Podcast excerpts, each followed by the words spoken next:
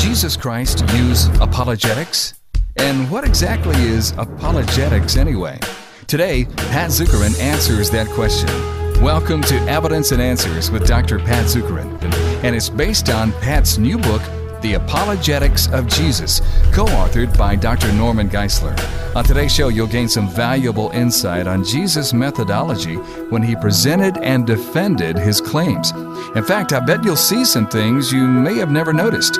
Jesus used philosophy, logic, reason, history, and many other methods when he communicated. By the way, I suggest you get a copy of the Apologetics of Jesus at our website, evidenceandanswers.org. You'll help support Evidence and Answers as we take the greatest message of all time to the nations. That's evidenceandanswers.org. While you're at the website, browse the terrific resources we have available. You can download past shows, read Dr. Zukeran's articles, and find information on everything from atheism to Zen Buddhism at evidenceandanswers.org. That's evidenceandanswers.org. Pat, congratulations on your new book, co written with Norman Geisler, The Apologetics of Jesus. And this is part two of our interview with you on this new book from Baker. And uh, you can get part one if you didn't get a chance to hear it. Go to evidenceandanswers.org. You can get parts one and two at evidenceandanswers.org. In fact, while you're going to evidenceandanswers.org, get a copy and get a good discount of the Apologetics of Jesus. And Pat, it's about time you uh, somebody wrote a book on this. I'm glad it was you and Norm Geisler because it's such a good topic and uh, it's not been written on as far as you know a complete book. John Ankerberg of the John Ankerberg Show says the Apologetics of Jesus explores the perfect model of Christ's life to provide powerful examples of how to apply practical apologetics in today's postmodern culture. Thoroughly biblical and extremely practical, it offers fresh discoveries and helpful information for anyone who desires to share the truth of Jesus in everyday life. What a great endorsement. You know, Kevin, uh, it was a great privilege to write this book on a topic that had never been written on for 2,000 years. It's quite remarkable that no one has written on this and to write it with one of the great apologists of our time, Dr. Norman Geisler. So, tremendous privilege. I hope it's a tremendous blessing to the body of Christ. It certainly was to me as I studied this topic and to the many who were involved in reading uh, my dissertation and going through the whole process with me. Pat, as we continue to look at the apologetics of Jesus, last time we studied his use of witnesses, miracles, and the resurrection. Let's explore that further. What are some more apologetic methods that he used? Hmm. Another apologetic that Jesus used is the apologetic of his prophetic legacy. You know, even to this day, when we point to the authority of Scripture and the deity and uniqueness of Christ, we point to the legacy of prophecy. And Deuteronomy 18 teaches the valuable test of a true prophet, that a prophet predicts things of future events and they come to pass and he is correct 100% of the time. And that's what you would expect from the divine Son of God. If God is omniscient and he knows all and he is eternal, he is beyond time, that he would be able to predict future things that would come to pass. In fact, God says that in Isaiah chapter 46, verse 9 and 10. He says, Remember the former things, those of long ago. I am God and there is no other. I am God, there is none like me. I make known the end from the beginning, from ancient times and what is still to come. I say, My purpose will stand and I will do all that I please. And so, God being omniscient, knowing all, is able to predict future events and they come to pass 100% of the time. And Jesus was aware that during his ministry, he was indeed fulfilling prophecy that was predicted of him. Jesus said in Matthew chapter 5 verse 17, Do not think that I have come to abolish the law or the prophets. I have not come to abolish them, but to fulfill them. So Jesus knew throughout his ministry that his life was fulfilling prophecy. In fact, in Matthew chapter 26, when Jesus is being arrested, he looks at those who are arresting him and he says, Why are you coming in the dark of night? Every day I sat in the temple courts teaching you and you did not arrest me. But then in verse 56, he says this, But this has all taken place that the writings of the prophets might be fulfilled. So Christ knew that he was indeed fulfilling prophecy through his life and ministry. And remember, there were prophecies that he fulfilled that were beyond any human control. The place of his birth, you know, Micah chapter 5 verse 2 said he would be born in Bethlehem. The manner of his birth, you know, born of a virgin. Isaiah chapter 7. And there were other prophecies that were beyond uh, human control. And Jesus fulfills over 100 prophecies made of him centuries before he sets foot upon the earth. And Jesus himself makes prophecies of the future which come to pass. Uh, for example, Matthew chapter 24, he predicts the destruction of the Jerusalem temple, which comes to pass. Matthew 5:18 that his words will abide forever and indeed they have and they will. Uh, he predicts his resurrection in Matthew chapter 12. Uh, John chapter 21 verse 18 that the apostle John would live to an old age and church history teaches us that John the Apostle was the only one of the 12 who was not martyred, who died at an old age. And so the prophetic legacy, the use of prophecy, was a powerful apologetic argument that Christ used to defend his claim to be the divine Son of God. Really a double barrel shotgun here, double whammy, in that Jesus fulfilled prophecy and he made prophecy or made prophetic predictions. What are some practical implications we can draw from Jesus' methodology here? Well, as Jesus used prophecy as part of his apologetic and his defense, so we as believers should also be using the prophetic legacy of the Bible, not only the uh, Old Testament, but of the New Testament and the prophecies of Christ to defend Christianity and that Jesus Christ is the unique and divine Son of God. Also, the legacy of prophecy, that's another thing that makes Christ unique from any other person. There's no other person who has so many prophecies made of them before they set foot upon the earth and they fulfill each one. Muhammad, the alleged prophet of Islam, has no prophecies written of him before he sets foot upon the earth. They they try with the prophecies of the Holy Spirit in John 14, but the context is very clear. That's the coming of the Holy Spirit, not of Muhammad. But Confucius, Buddha, you know, other Hindu holy men, you don't have the legacy of prophecy as Christ has. I mean, there are over 100 prophecies made of Christ, and he fulfills each one. And the fact that he also made prophecies and they have been fulfilled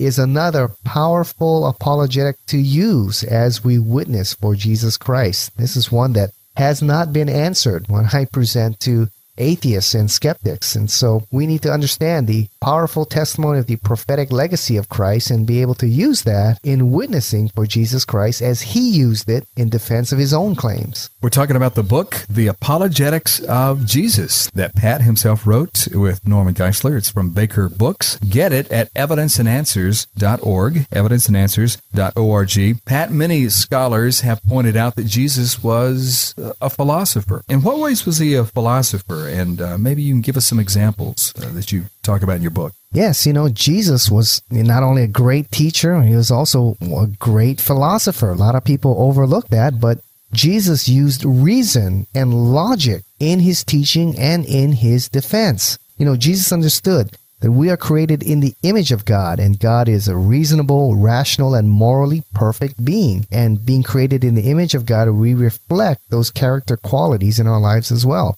And we use reason and evidence to make decisions all the time. Uh, we don't believe in things that are irrational or void of any kind of evidence. I mean, if you're looking at two elevators, one, the lights are flickering, there's a funny noise coming out of it, and no one's coming in and out, and a second one standing there, and the lights are on, there's music playing, and you've seen people coming in and out of it. Well, which elevator are you going to choose? You know, are you're sitting there at the airport and you look at the plane and there's smoke coming out of the engine? I mean, what are you going to do? So we look and use reason and we look at evidence, and that's how we make our decisions in life. And God understood that. He created us that way. Jesus understood that. And so he uses reason and logic and evidence in his presentation. Isaiah chapter 1, verse 18, God says, Come, let us reason together. And so the use of reason and logic was instrumental in Jesus as he presented his case to be the divine Son of God. In fact, let me read a quote from Dallas Willard on page 66 of our book. Dallas Willard is a very prominent philosopher. Yes, a chairman of philosophy at the University of Southern California. And he states this We need to understand that Jesus is a thinker, that this is not a dirty word, but an essential work, and that his other attributes do not preclude thought, but only ensure that he is certainly the greatest thinker of the human race, the most intelligent person who ever lived on earth. He constantly uses the power of logical insight to enable people to come to the truth about themselves and about God from the inside of their own heart and mind. Quite certainly, it also played a role in his own growth in wisdom. And so using reason and logic was essential to Christ as he presented a defense of his claims. Jesus used various logical and reason arguments to expose error and persuade individuals of the truth. How about a few examples here? Well, okay, uh, here's some examples of the logical arguments that Jesus used. First, the law of non contradiction. And the law of non contradiction is a very simple law that we use all the time, and that simply states that opposites cannot be true at the same time in the same way. You know, for example, it is impossible to say that God exists and he does not exist, and both statements be true at the same time in the same way. And Jesus applied the law of non contradiction in his messages and in his defense. For example, in Matthew chapter 12, when people were questioning him as his disciples were going through the grain fields, they began to pick heads of grain and eat them. And the Pharisees saw this and said, Look, your disciples are doing what is unlawful on the Sabbath. And Jesus said this Haven't you read what David did when he and his companions were hungry? He entered the house of God and he and his companions ate the consecrated bread, which was not lawful for them, but only for the priests. Or haven't you read in the law that on the Sabbath the priests in the temple desecrate the day and yet are innocent. I tell you that one greater than the temple is here. If you had known what these words mean, I desire mercy, not sacrifice, you would not have condemned the innocent, for the Son of Man is Lord even over the Sabbath. So here Jesus is showing them there's a contradiction in your practice, yet you are condemning uh, the disciples who are eating heads of grain here on the Sabbath, and he points to a contradiction in their practice. Uh, also, Matthew chapter 7 regarding true and false prophets here shows he applies the law of non contradiction. So there's one of the examples that Christ used. Uh, another one is called the argument of reductio ad absurdum. In other words, reducing arguments to their absurd conclusion. I mean, if the premise is true, and you follow it to its logical end, you come to an absurd conclusion. And we find that in Matthew chapter 12, verse 22, where Jesus does miracles. And in Matthew chapter 12, the, the leaders of Israel say, well, he does these miracles by the power of the devil, by Beelzebub, the prince of demons. That is how he drives out demons. And Jesus says, okay, let's take that premise to be true.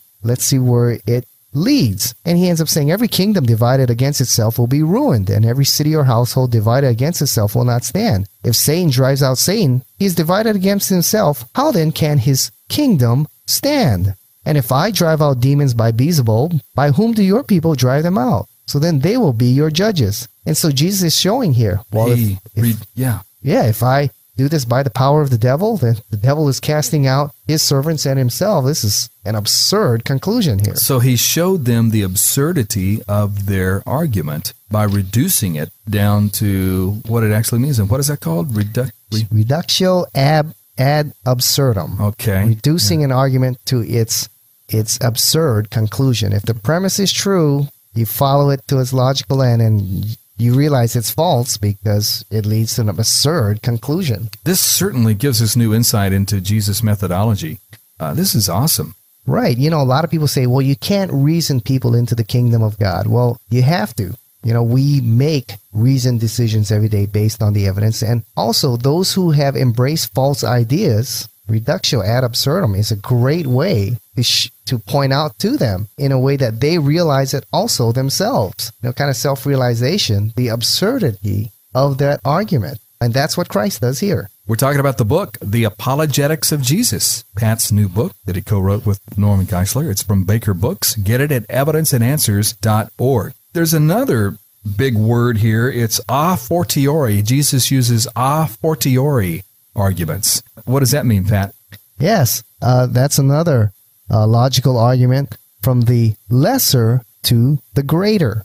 So if I can show that this lesser premise is true, how much more this premise that has much more evidence for it. Oh, in other words, if you believe this, well, then you really ought to believe this. Right, exactly. Okay. For example, you know, John chapter 10 here, Jesus calls himself the divine Son of God, and the Pharisees question him. And Jesus responds in verse 24 The Jews gathered around him, saying, How long will you keep us in suspense? If you are Christ, tell us plainly. And Jesus answered, I did tell you, but you did not believe. The miracles I do in my Father's name speak for me, but you do not believe because you are not my sheep. My sheep listen to my voice. I know them, and they follow me. I give them eternal life. My Father who has given them to me is greater than all, and no one can snatch them out of my hand. I and my Father are one. Again, the Jews picked up stones to stone him, and Jesus said, I have shown you many great miracles from the Father. For which of these do you stone me? And they said, We're not stoning you for any of these, replied the Jews, but for blasphemy, because you, a mere man, claim to be God. And here Jesus presents the a fortiori argument. He says this, It is written in your law, I said you are gods. He's quoting Psalm 82 here. If he called them gods to whom the word of God came and scripture cannot be broken, what about the one whom the Father set apart as his very own and sent into the world? Why then do you accuse me of blasphemy because I said I'm God's son? Do not believe me unless I do what the Father does. But if I do it, even though you do not believe me, believe the miracles that you may know and understand that the Father is in me and I in the Father. What's Jesus arguing here? He said, well, remember in your law, Psalm 82,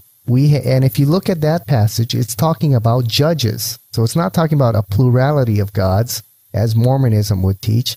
These men were called gods because they came with the authority of god as judges in executing god's judgment over the people as vice regents or judges executing god's law. And god says if they come with that kind of authority and they are given that title uh, in the old testament they're given that title in Deuteronomy. How much more should I be able to call myself the divine Son of God when I have this powerful testimony of miracles here? Yeah, because they admitted that he did good works.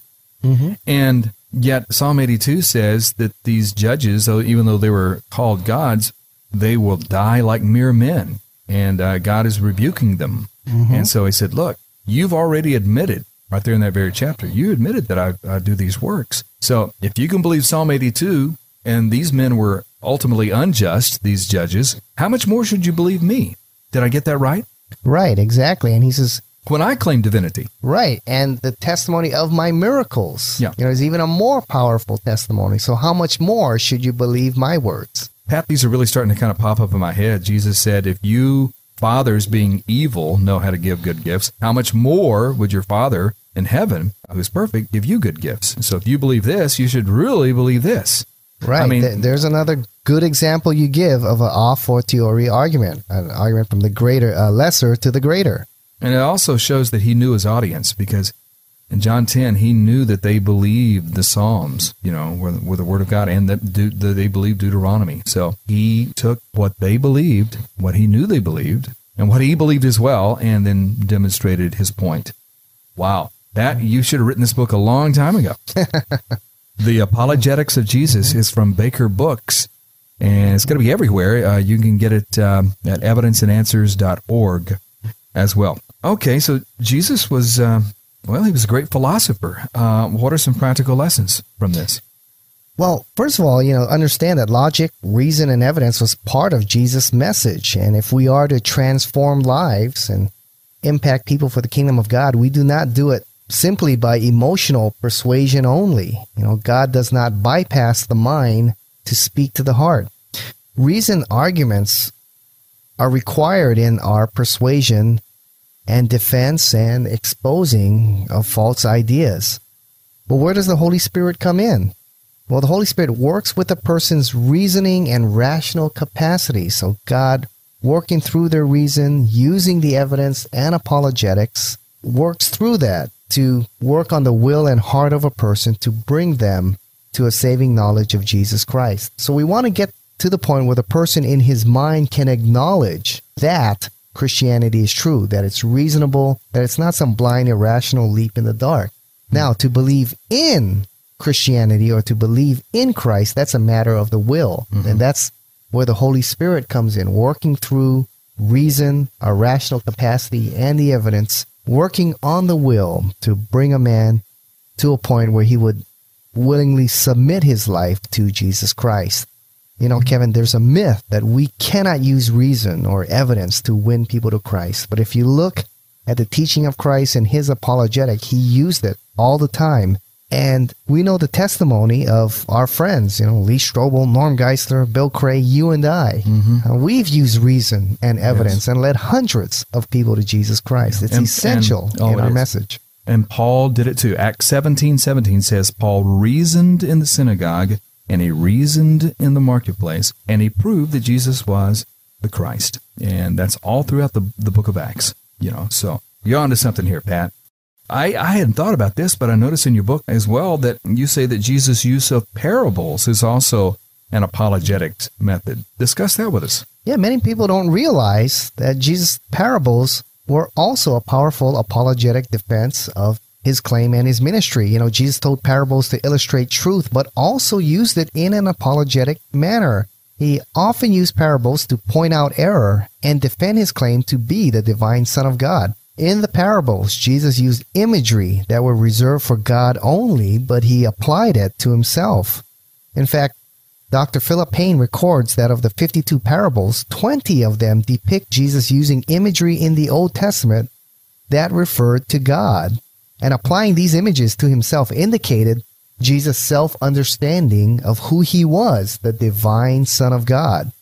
You know, here are some examples of the images Jesus used. You know, the sower in Luke 8. Well, the sower is an image used of God in Numbers chapter 24 and in Psalm 80. Uh, the rock, you know, Matthew chapter 7, Jesus applied it to himself and, and his teachings, but the rock is an image used of God in Psalm 19, Psalm 28, Psalm 42. You know, Wow. he- here's one that we, we all know the shepherd. Jesus used it of himself in John 10. He calls himself the good shepherd. Well, Psalm 23. You know, who is the shepherd in there? The Lord is my shepherd. That's an imagery used of God. Uh, the bridegroom, it's one that Jesus used in Matthew chapter 9. Well, Isaiah 54 and Jeremiah 3. God used that of himself. And so you see the imagery that Christ uses in the parables that apply to God, uh, that imagery Christ used to apply to him, presenting uh, a case for his divinity. He was claiming to be the divine Son of God through the parables. And in the parables, he- it was also a defense of his ministry. You know, in Luke 15, the story of the prodigal son, well, you got to look at the context in which it comes up. The Pharisees were complaining. They said, This man only hangs out with sinners. They were saying, If this guy is the Messiah, he would know better. He would not hang around with the riffraff. He would hang around, you know, with those who are truly seeking him and studying his law. He would be hanging out with the teachers of the law. Why is he hanging out with these sinners? And it's in here Christ presents the error of their thinking and the defense of his ministry, and he tells the story of the prodigal son. Matthew 21, the vineyard owner and the wicked tenants. Here, Christ goes through a history of Israel and he presents a defense of his ministry and exposes their false ideas and their and the error in their attitude towards him. And so here you can see how Christ is using the parables in an apologetic manner. Outstanding. You know, and people like a good tale too. They like a good story. Yeah, a good that's- communication method. Exactly. That's one of the, you know, powerful applications we learn from this. Story is a powerful way to communicate truth. We're talking about Pat's new book, The Apologetics of Jesus, co-written by Dr. Norman Geisler. It's from Baker Books. Pat, in conclusion today, what are some practical lessons that we can learn from Jesus' use of, of parables? Well, you know, story is a powerful way to communicate truth. And we see it in C.S. Lewis, The Chronicles of Narnia, or in John Bunyan's The Pilgrim's Progress. How story can be a powerful vehicle to present the message of Christ and also defend the message of Christ. I think of the brothers Karamazov, uh, written by Dostoevsky. Powerful defense for absolute truth. And so it's through the use of story, it can be a powerful presentation of Christ and the defense of Christ. In fact, you know, there was a girl who just loved the Chronicles of Narnia who was a complete atheist. You know, however, my friend eventually explained to her, this is really the story of Jesus Christ. And eventually she saw it and hmm. came to Jesus Christ. Now, she would have never read the Bible. Yeah. and She despised Christianity, but she read the Chronicles of Narnia. And in that, she was exposed to the truth of Jesus Christ. That is awesome. The book is The Apologetics of Jesus from Baker Books, Pat's new book with Norman Geisler. And um, by the way, there are two parts to this interview with Pat, and you can get them both when you go to evidenceandanswers.org. Don't miss part one, evidenceandanswers.org. Pat, thank you for writing this book. Thank you, Norm Geisler, for, for pitching in as well. And uh, we look forward to a lot of sales of this book and a lot of comment in the future. Yeah, it was a tremendous privilege to write this book with Dr. Norman Geisler, and I hope it's a great blessing to the body of Christ. And I think the best place you can order it is evidenceandanswers.org. Get a little discount, maybe? Yeah, and get a wonderful discount when you order it from our website. Well, we have run out of time. By the way, if you want to keep a quality apologetics program on the air and on the web, please support Evidence and Answers with your prayers and financial gifts.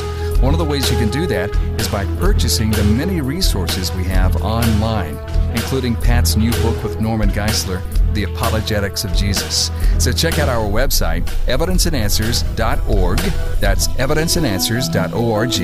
And you can also invite Pat to speak at your next event, church, campus, or conference on the most crucial issues facing the world today and how the Christian worldview provides the best answers to the best questions. That's evidenceandanswers.org. Be sure and join us